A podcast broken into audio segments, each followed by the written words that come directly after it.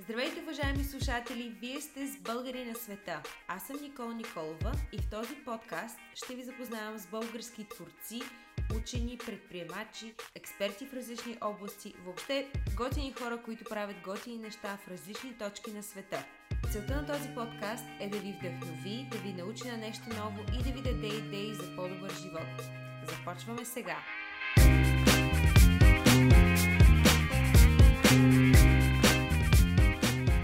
Ми гост е възпитаник на MIT и Харвард. Игнат Калинов е изучавал физика в MIT и в момента изучава политически науки и философия в Харвард. Епизодът е разделен на две части. Това е част втора, политическата част на епизода. Говорим си за американска политика, сравняваме я с българската, обсъждаме и образователната система в България, както и скорошната политическа промяна в страната. За да чуете първа част на епизода, можете да се върнете в профила на подкаста. Като си говорим за американска економика и политика, бих искала да те попитам нещо. От доверен източник знам, че си фен на Бърни Сандърс. Бърни Сандърс е всъщност доста влиятелна личност в американската политика. Той е един от малкото социал-демократи, т.е. демократи в щатите, които говорят за социално насочени идеи, като безплатно образование, безплатно висше образование, по-точно, безплатно здравеопазване за щатите, а, също така зелената сделка, въобще политики насочени в това държавата да помага на обществото. А, което всъщност е, може да се каже, че в част от щатите това е непопулярна идея, но младите поколения, милениали, генерация Z, обожават Бърни Сандърс и наистина а, не, не знам как всъщност 78 годишен човек е толкова нали, готин, преуспяващ, толкова млади хора го харесват, включително и аз, изключително правилни неща казва и е много последователен в това, което говори. Той говори за едно и също нещо последните 30 години. И Искам да те попитам, защо мислиш младите поколения всъщност са толкова привлечени от а, него и идеите на неговото движение? Ами пак трябва да се върна на ам, макроекономическата ситуация и просто обективните обстоятелства. Значи аз не мога да се подпиша под твърдението аз съм фен на Бърни както не бих се подписал под твърдението, че съм фен на който и да е политик честно казано. Mm-hmm. А, но по-скоро бих казал, че оценявам високо предложенията, които произхождат от движението, начало на което стои Бърни Сандърс, за реформиране на политическата и економическа ситуация и система в страната, просто защото наблюдавам не само а, степента на неравенство, откъдето разбира се а, обикновено започват техните анализи и предложения, но и имайки за себе си, от моя опит, защото съм живял в Германия, в България, в Франция и в САЩ, а, мога да направя сравнение за това какво един среден, обикновен човек може да получи като качество на живот, комплексно разгледано, просто бидейки един такъв среден, нормален, работещ а, човек. И истината е, че среден нормален работещ човек в Штатите има много повече стрес, свързан с посрещане на съвсем базови неща от европейска перспектива, отколкото средния дори иммигрант в Германия, да кажем. Съответно, предвид недоброто а, състояние на обществени услуги, пак, нека да кажем, образование, здравеопазване, инфраструктура, транспорт и прочие, а, се вижда, че в 21 век в Штатите приоритетите на политическо развитие в последно време не са били на първо място да подобряват качеството на живот на средната класа, за разлика с условности от места като Германия или Франция. И съответно смятам, че е напълно естествено, при положение, че говорим за държави с сравнимо общо равнище на богатство или на просперитет или на брутен вътрешен продукт на глава от населението и така нататък. И в някакъв смисъл сравнима политическа система, т.е. установена дългогодишна представителна демокрация. Ако направим това друго сравнение в а, реалните резултати, най-вече економически, но и социални, човек е редно да, да си зададе въпроса защо. И аз мятам, че Бърни Сандърс е един от така най-изявените хора, които не само задават този въпрос, но и му отговарят. Да, със сигурност. Бърни Сандърс някак си е усетил ам, болките на средната класа и не спира да говори за тях и това е доста похвално за него. Отплесвам се малко от темата, но искам да чуя мнението ти за нещо а, друго. Наскоро четох анализ на първите месеци от президентството на Байден в The Guardian. Още взето това, което казаха, префразирам, е Байден е кандидатствал за президент като умерен демократ, т.е. демократ, който нали, няма да прави кой знае какви радикални реформи на каквото и да е, но в момента действа като крайно ляв за щатите демократ. Основната идея на статията е, че Байден в момента преподава мастер-клас в либерално-леви политики. Как мислиш, че се справя Байден в първите седмици на президентството? Ами, трябва да кажа, че аз съм що годе изненадан и то положително в вътрешната, подчертавам, вътрешната политика на Байден. А, до толкова, доколкото аз не очаквах, предвид мястото, което той е заемал в последните пет десетилетия, върху политическия спектър, а, той да бъде толкова така рецептивен към идеи, идващи от лявото крило на Демократическата партия, защото всички индикации в историята на Демократическата партия в последните 5, 6, 10 години бяха, че центристското или дори може да кажем дясно, защото спрямо лявото е дясно, крило, на което в крайна сметка е дългогодишен представител Байден, не би имало готовността да се наеме с някои реформи, които са защитавани предимно от тези по-леви хора, за които говоря. Така че бих казал, има изненада в това за мене, че Байден е готов на такива решения. Кое характеризира левия тип политика. Едно от основните неща е склонността към универсален тип решения.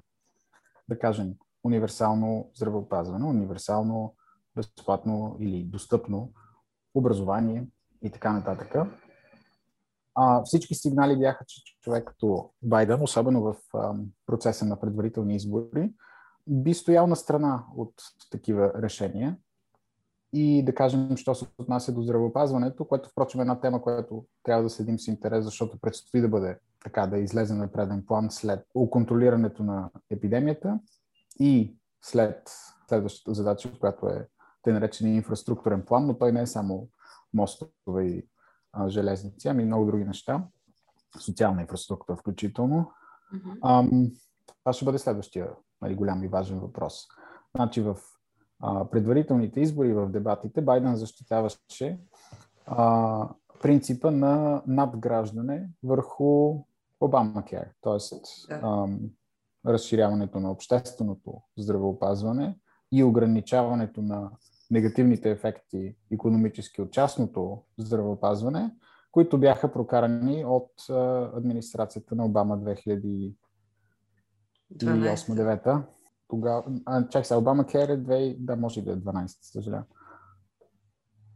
Може, така или да. иначе, нали, това беше, това беше а, принципа на действие на Байден, докато принципа на действие на Бърни, който беше нали, основният му опонент, а, беше а, нещо подобно на британската, да кажем, система на е, е, единно централизирано безплатно здравеопазване. Да, съгласна съм за политиката на Байден. Доста добри решения взе във вътрешно-политическите въпроси. А, искам да се върнем към България и как виждаш нещата от към социал-демократическата страна. Всички политически идеи, които са популярни на Запад и стават се по-популярни, са сякаш по-социално, по-ляво насочени. Но в България това всъщност, тази тенденция не я виждаме. Не виждаме а, добра репрезентация от левите партии в България, социал, социално насочените партии, а те всъщност а, са точно тези, които мислят, нали, за... би трябвало да мислят за доброто на хората и това хората да получават повече от държавата. Защо мислиш а, в България сякаш няма такъв интерес от младите хора към социал-демократическите партии? Да, ми това е един от въпросите на въпросите в съвременната ситуация в България. Нали, къде е альтернативата, която може да привлече с убеждение голямо количество млади хора, защото от тях зависи какво ще се случва в следващите десетилетия економически, тъй като те навлизат сега в възраст на трудова реализация и така нататък. Ам, значи, първото нещо, което може да кажем е, че това не е само български проблем. Значи, това е проблем на цяла източна Европа. А, и той е добре известен в а, сравнителната политология, че а, след 90-та година, а за съжаление или в някаква голяма степен и до днес, леви партии в източна Европа трудно се задържат и най-вече трудно привличат по-млади избиратели. Разбира се, това е свързано с а, историята на Източна Европа и разбира се, това е защото реформираните или полуреформираните бивши комунистически и социалистически партии, които до 90-та година са били сраснати с всички държавни структури, продължават да функционират а, и те създават впечатлението за една ретроградност – а, много от тях не успяват да намерят, това е доста характерно в България, не успяват да намерят езика, по който да се свържат с а, следващите поколения, да им предложат нещо, да им докажат, че, че те са нещо ново и различно и че не са просто обект на романтична носталгия на по-старите поколения. И, и така или иначе това се наблюдава в цяла източна Европа, особено в България. Тоест, поради историята и поради, според мен, до голяма степен също от страна на а, тези реформирани или до някъде реформирани бивши социалистически партии, едно късане на връзката между новото поколение и тази част на политическия спектър. Сега, редно е, напълно резонно е да се запитаме добре защо няма нова лява партия, която да заеме тази позиция в спектъра и да успее да привлече а, избирателите, за които говорим, около политиките, за които говорим. И това е още по-абстрактен въпрос, защото е много странно, но не се получава. Значи, получава се в Германия, да кажем, с зелените. Сега в места като България също има нали, такъв тип течения, но те са минимални като обществена подкрепа. Значи в Източна Европа и особено в България, може би по-често имаме някакъв друг тип формат, който е нещо като центристко-дясна партия по економическата си детерминанта, която същевременно е либерално центристко лява в социален план. И пак, нали, подчертавам, това е известно в политологията, че спектъра е някакси обърнат западна срещу, срещу източна Европа т.е. левите партии в Източна Европа, особено защото до голяма степен това са старите социалистически и комунистически партии, а, разчитат на традиционните си структури и традиционния си електорат и поради това те застават на характерни за съответно поколенческата структура на този електорат едни социално-консервативни позиции, комбинирани пък същевременно с а, економически прогресивни позиции, но не непременно а, ориентирайки ги към нуждите на следващото поколение.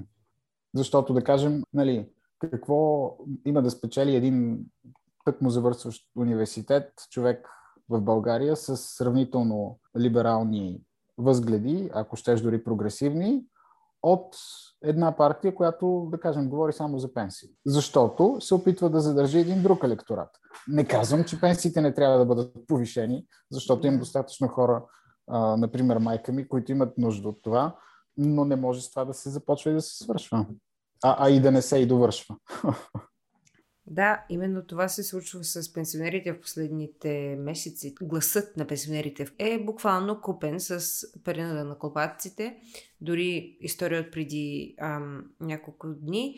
А, баба ми се беше скарала на майка ми, че е гласувала за партия различна от тази, която е увеличила с 50 лева пенсиите. А, напълно съм съгласна, че естествено пенсионерите трябва да получават повече, но и за да има кръговрат на нещата, истината е, че пенсиите идват от данъците, които хората, които работят, внасят в хазната. Да, и не е характерно, за съжаление, за обществената, обществено-политическата ситуация в България. Именно това, че хората започват да мислят в тези антагонистични категории. Тоест, аз това, което казах, не го имах предвид по този начин, а, въпреки че често бих казал съм го срещал, а именно мисленето пренебрежително спрямо, а, да кажем, пенсионерите, които в България са много, а, защото те не продуцират економически продукт активно и или защото те имат идеологически обвързвания, които на младите не се харесват толкова. Резултат от което е едно скъсване на всички комуникационни връзки, които би трябвало да бъдат здрави, ако може да се намери някаква обща платформа за формулиране на нови политики, ориентирани към обществен просперитет. И всъщност става едно дърляне и джавкане. Точно. Като каза дърляне и джавкане, ми напомни в момента какво се случва в парламента. Бих искала да ти задам малко въпрос, който отива извън темата. В процес на дискусията някак си успях да видя как ти виждаш нещата като учен с, с мащабният ти начин на мислене, с всички, всички знания, които си натрупал. И това ме наведе на мисълта. Когато гледам парламента и хората, които говорят от трибуната на парламента, много рядко виждам а, хора, които се обосновават толкова добре и могат да, не знам, да водят разговор на такова ниво и да, да казват мнението си по такъв начин. Има толкова много българи по света с профил като твоя. А, нали, бил си в MIT, след това в Харвард, изучаваш политически науки. Това е един международен профил, който би трябвало да бъде много уважаван и приеман в България. Защо хора като теб не са на високи позиции в България? Визирам не лично теб, но хора с твоя профил. Има ги, българи са навсякъде по света. Защо те не намират място на важните позиции в страната? Ами, това е сложен въпрос, защото той има ам, няколко страни. Ам, значи, на първо място трябва да подчертаем, че не е като да няма хора с такъв тип международен профил, които след това да са вземали позиции в България. Значи, ето възпитаник на Харвард е Асен Василев, който беше министър на економиката. Симеон Дянков беше в някакъв смисъл човек с подобен тип профил. Николай Младенов, Даниел Митов, който сега може да стане министър-председател. Има такива нали, примери. От друга страна, от моята лична гледна точка, и не визирам тези конкретни примери, а общо тенденциите, които наблюдавам, често пъти един човек, който има изградена някаква международна перспектива и се е занимавал и образовал на някакви международно значими места, не може да стане ефективен политик изведнъж парашутирайки в българската политическа система, именно защото, за да можеш да бъдеш един ефективен политик в която и да е система, ти трябва да я познаваш добре отвътре, трябва да познаваш хората, които я изграждат, от които зависи това какво ще се случи или няма да се случи.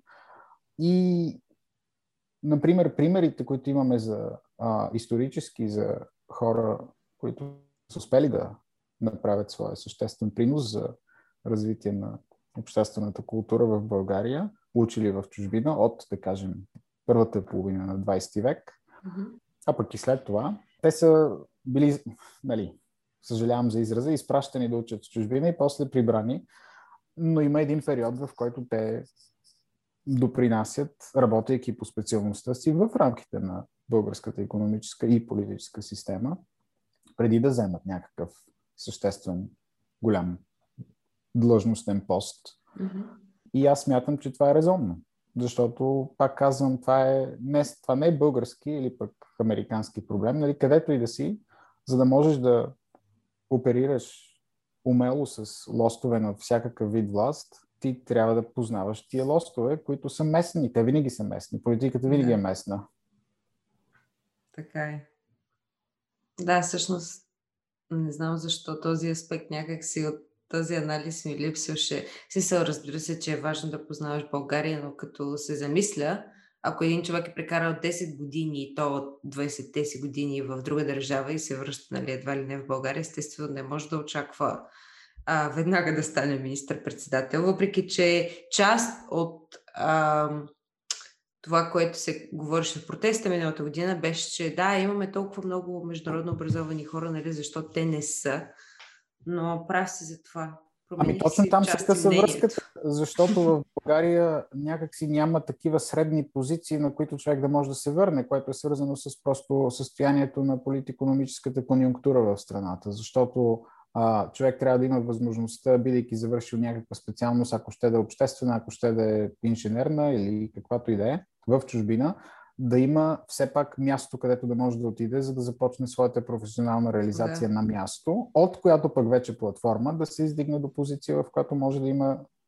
възможността да упражнява тая власт. А такива сектори в България на практика няма. С изключение на един, който е информационните технологии, в които човек да може да има едно личностно и професионално реализиране, което да е все пак до някаква степен сравнимо с достъпното в международен план.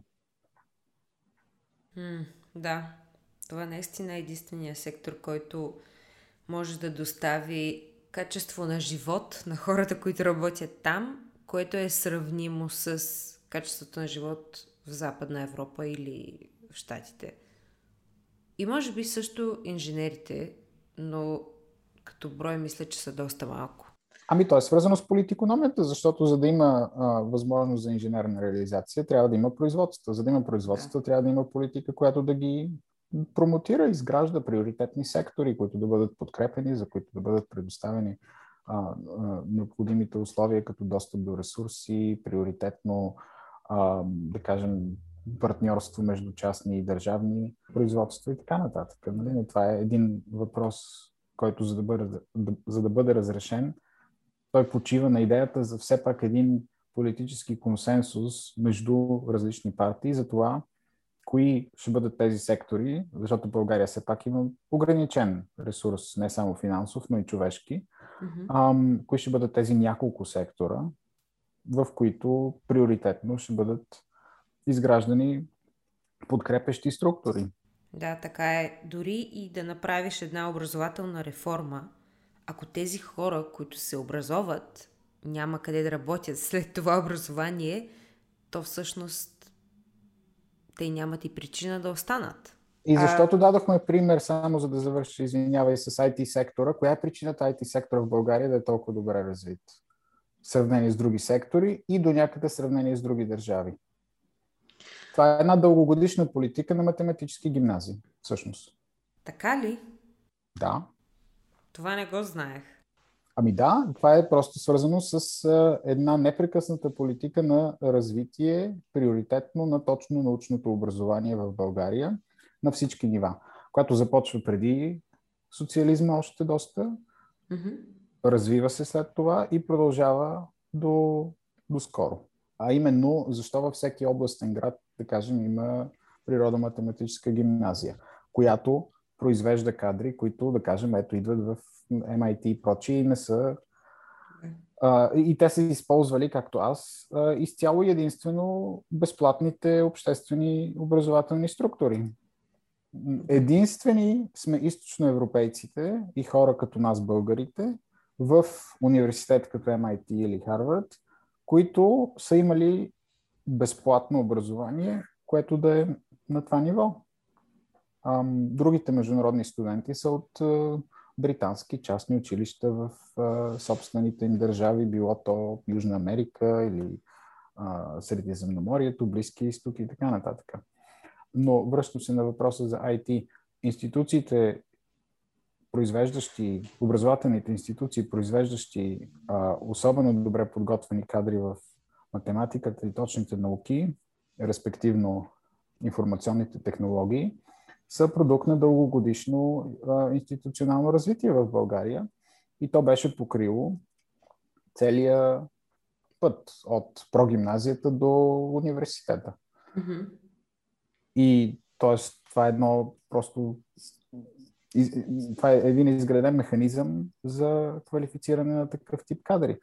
Също времено в това, с което се занимавам в момента, социалните, обществени науки в България няма кой знае какви традиции на световно значимо равнище. И това пак е някаква политика, разбира се. Да, когато спомена това за източноевропейците и начина по който вие сте подготвени в сравнение с а, вашите връзници от а, западните за нас държави, това ме навява на мисълта, че аз също съм го изпитала, но някак си не съм, не съм се замислила върху него. В 11 клас бях спечелила една стипендия да уча в Штатите за една година и когато отидох там, всъщност ме сложиха в часа по математика, който е с моите връзници, 11 клас. Но всъщност всичко, което те учиха, аз всъщност го бях учила още в 9 клас, така че се налагаше да уча с 12-класниците, които са напреднали а, математиката, понеже за мен това беше математиката, която изучавахме. Аз не съм от математическа гимназия, аз съм от езикова гимназия с невероятен учител по математика, чийто син всъщност беше в Харвард, а, Борис Харизанов, в момента мисля, че е професор Станфорд и че да, тази госпожа, въпреки че математиката със сигурност не ми беше страст, някак си учих с удоволствие заради нея. Ами ето това, което ти дава а, типа занимание, което аз имам, т.е. някаква социална теория, а, това е способността именно да виждаш в себе си общо обществените процеси. А, mm-hmm. И точно това направихме експериментално в момента, където ти откри с твоята добра подготовка по математика, макар да си от езикова гимназия, всъщност е свързана с един мащабен обществен процес. Да, може би един от малкото успешни процеси в България, който е допринесъл положително на образователната система. Като говорим за това, какво мислиш, че може да се подобри в нашата образователна система? Ам, значи пак, предвид това, което тук що обсъдихме, а, мога да кажа, че образователната система е просто един от многото аспекти на общото положение на обществото и аз поне начина по който разглеждам нещата на ам, качеството на неговото економическо развитие. В този смисъл, образователната система може да бъде по-перспективна тогава, когато реализацията, минавайки през тази образователна система в рамките на едно общество, стане по-перспективна. Да кажем, защо хората продължават, да кажем, да изучават точни науки и да се интересуват от информационни технологии, за които говорихме, още в прогимназиална и гимназиална възраст в България и много по-малко в други дисциплини, където въпреки всичко все пак имаме някаква сравнително прилична история, да кажем ето физика или инженерство? Ами защото реализацията не е много добра в тези други а, сфери. Значи, човек знае, че ако си мине добре изпитите по математика и учи в ФМИ, след това може да получи веднага работа за 4000 лева, което е добър стандарт на живота. Това не въжи за почти никоя друга дисциплина. Съответно, няма как да се възроди някакъв интерес към тях и липсата на интерес води и до липса на качество, в крайна сметка. Значи това е едно от, пак казвам, нали, моята перспектива е така обществена в по-абстрактен и генерален план. Ам, за мен е, просто се връщаме на по-горе споменатото. Без, т.е. не смятам, че има кой знае колко перспективен път за качествено подобряване на образователната система и равнището и в България, без да има подобряване на възможностите за реализация на хората, излизащи от нея. И пак казвам, понеже България е страна все пак с сравнително ограничен човешки и економически потенциал, то ние не може да преследваме това да бъдем Швейцария, Германия на Балканите или нещо от сорта. А, но това, което можем да направим, е просто да има консенсус по идеята няколко економически сектора, за които имаме дадености, а, да бъдат развивани приоритетно. Надпартиен консенсус имам предвид, а не въпрос на подмяна на приоритетите през, през няколко години или нещо още по-лошо, за съжаление на което сме свидетели, просто липса на такива. Липса, да. Това е ясно. Да. Това си помислих. Така Какво? че това, това не е много освежаващ, но се надявам да е поне сравнително точен отговор.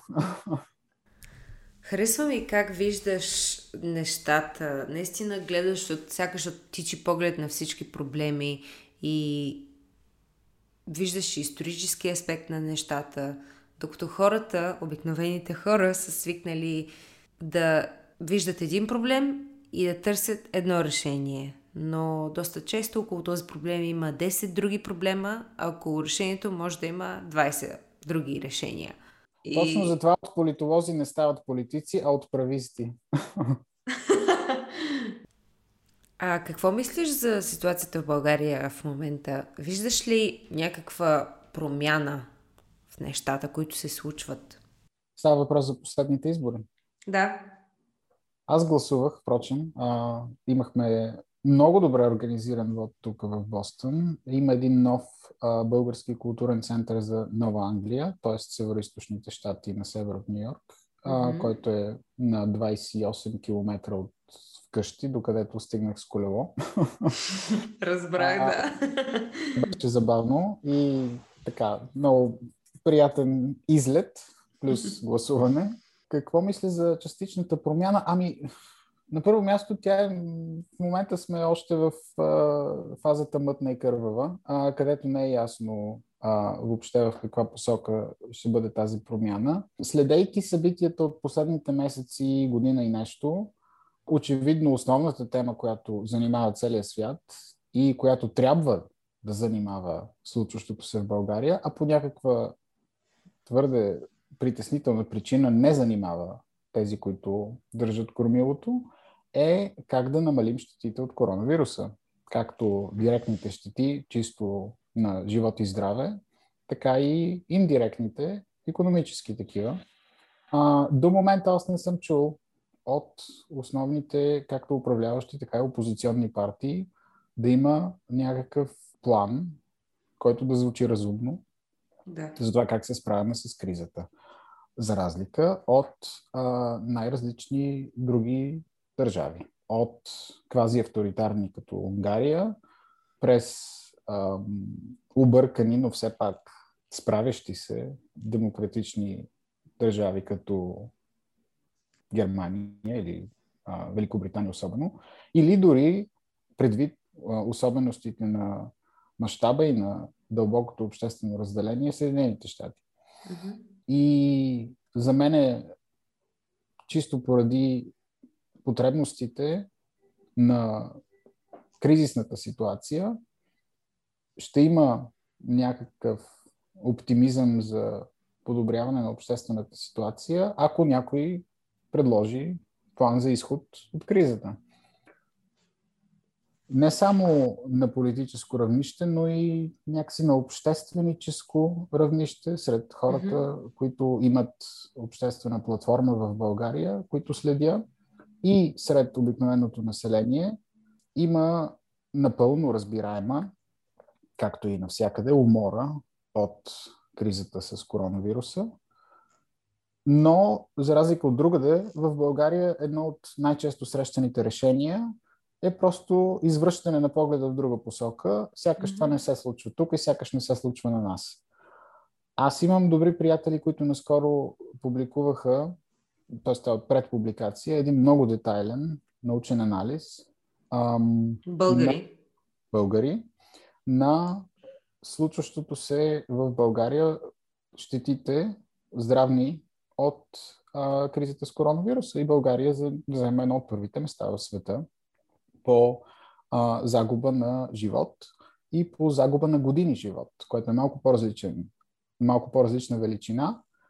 А, в смисъл на това, че в България, за разлика от Гърция, за разлика от Франция, за разлика дори от съседни балкански държави, има много по-висока смъртност в работоспособна възраст, в трудова възраст, поради абсолютно безконтролното разпространение на инфекцията.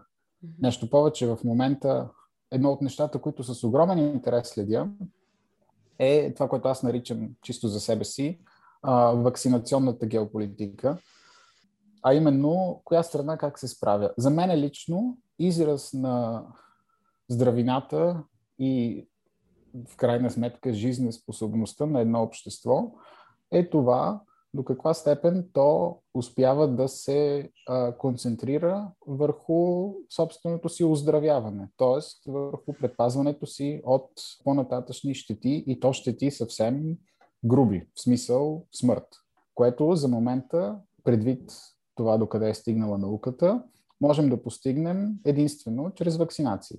Значи, в Европейския съюз България взема последно място, както по темп, така и по общо количество а, вакцинации. В България първа доза са получили последно, мисля, че вчера гледах, някъде 7% от населението. Mm-hmm. Сърбия над 20%, в Унгария 30%. Как Сърбия? В, а, в а, Германия и Франция 18%, в Великобритания 47%, в Штатите 37%, и така нататък. В Русия дори се повече от България, въпреки тежките особености на ситуацията там. И а за Сърбия, как в Сърбия? Ами вакцинационна геополитика. Значи Сърбия и Унгария са двете държави в Централна и Източна Европа и въобще в Европа, които възпряха един много по-различен подход от останалите, а именно максимизиране на абсолютно всички възможности, работа едновременно с Брюксел, и с Пекин и с Москва. Без значение. Важното е да има вакцини и те да бъдат прилагани бързо и ефективно. И се оказва, а пак нали, сравнението с а, Германия е релевантно, че това е по-работещия подход. Защото Западна Европа е в една много тежка ситуация. Изключвам Великобритания. Остатъка от Западна Европа е в една изключително тежка ситуация, където локдауна на много места вече стриктния локдаун продължава от есента до момента. И а, количеството на инфекции и смърти се увеличава всъщност ускорително, въпреки локдауна и във Франция, и в Германия. Особено в Германия гледах напоследък. И вакцинационната кампания, макар и да се ускорява, е мудна, така че изход не се вижда. Защото, примерно, вижте какво направи Великобритания. Тя беше в особено грозна позиция декември, много по-зле от останалите, но там се въведе един тотален локдаун и се каза, този локдаун няма да се вдига, докато не се вдигне на първо място а, много съществено броя вакцинирани. И точно това се и случва. И в Великобритания напоследък смъртността от COVID е някъде до 10 души на ден, докато в Германия над 300, в България 200. Mm-hmm. Това са официалните, разбира се, нали неофициалните. Да. Тоест, никой не говори за най-важния проблем, който е на дневен ред. А, нещо повече, един от основните проблеми, с които предстои да се срещнем това лято, понеже България все пак зависи до някаква степен регионално от туризъм, проблема ще бъде а, липсата на вакцинирани служители в да. курортите, да кажем. Имаше вчера новина, че а, България няма да бъде включена в списъка на приемливи дестинации за британските граждани поради това. И ние как ще вървим напред? А, и то не е само вакцинация, става въпрос за изградена въобще цялостна инфраструктура за тестване, за проследяване на контакти и така нататък. Значи това ще определи степента на економическо развитие. Гърция приоритетно се вакцинират хората по островите. Защо? Защото там се очаква туризъм, а от туризма зависи економическата ситуация. Така е. Ако трябва да съм честна, когато задавах въпроса, се натявах да кажеш, да, виждам някаква промяна, но не казваш доста вярни неща. Това е най-същественият проблем, с който никой не се занимава сериозно в момента. Но като изключим корона кризата, каква е оценката ти за промяна в политическия и обществен аспект на нещата? Виждаш ли нещо различно и ново? В момента в България това, което може би е хубаво, е, че макар и да съществува в няколко различни цвята и формата, все пак основното нещо, а, което обединява анализа на резултатите, да кажем, от последните избори, е желанието за преформиране на формулата на властта. Mm-hmm. И това е, според мен, нещо необходимо. Един вид никой не е доволен. Въпросът е как да намерим нов тип консенсус, което разбира се е един процес, който в момента тече, се случва и напълно не е ясно в каква посока ще завие. Но просто умората и тоталното незадоволение от а, начина на управление на страната в последните години, според мен вече за първи път се чувства така доста универсално. И това се видя в а, изборните резултати, да. което няма как да не е все пак някакъв, някаква потенциална възможност за да. намиране на по-просперитетен път напред. Да, аз също мисля, че въпреки, че промяната е много малка, поне се вижда. Всъщност това, което виждам е доста засилен интерес към политическия живот. Например, за първи път от много време хората гледат парламентарен контрол и се интересуват от решенията, които се взимат във връзка с темите, които се обсъждат в парламента, като избирателния кодекс, като съдебната реформа и така нататък.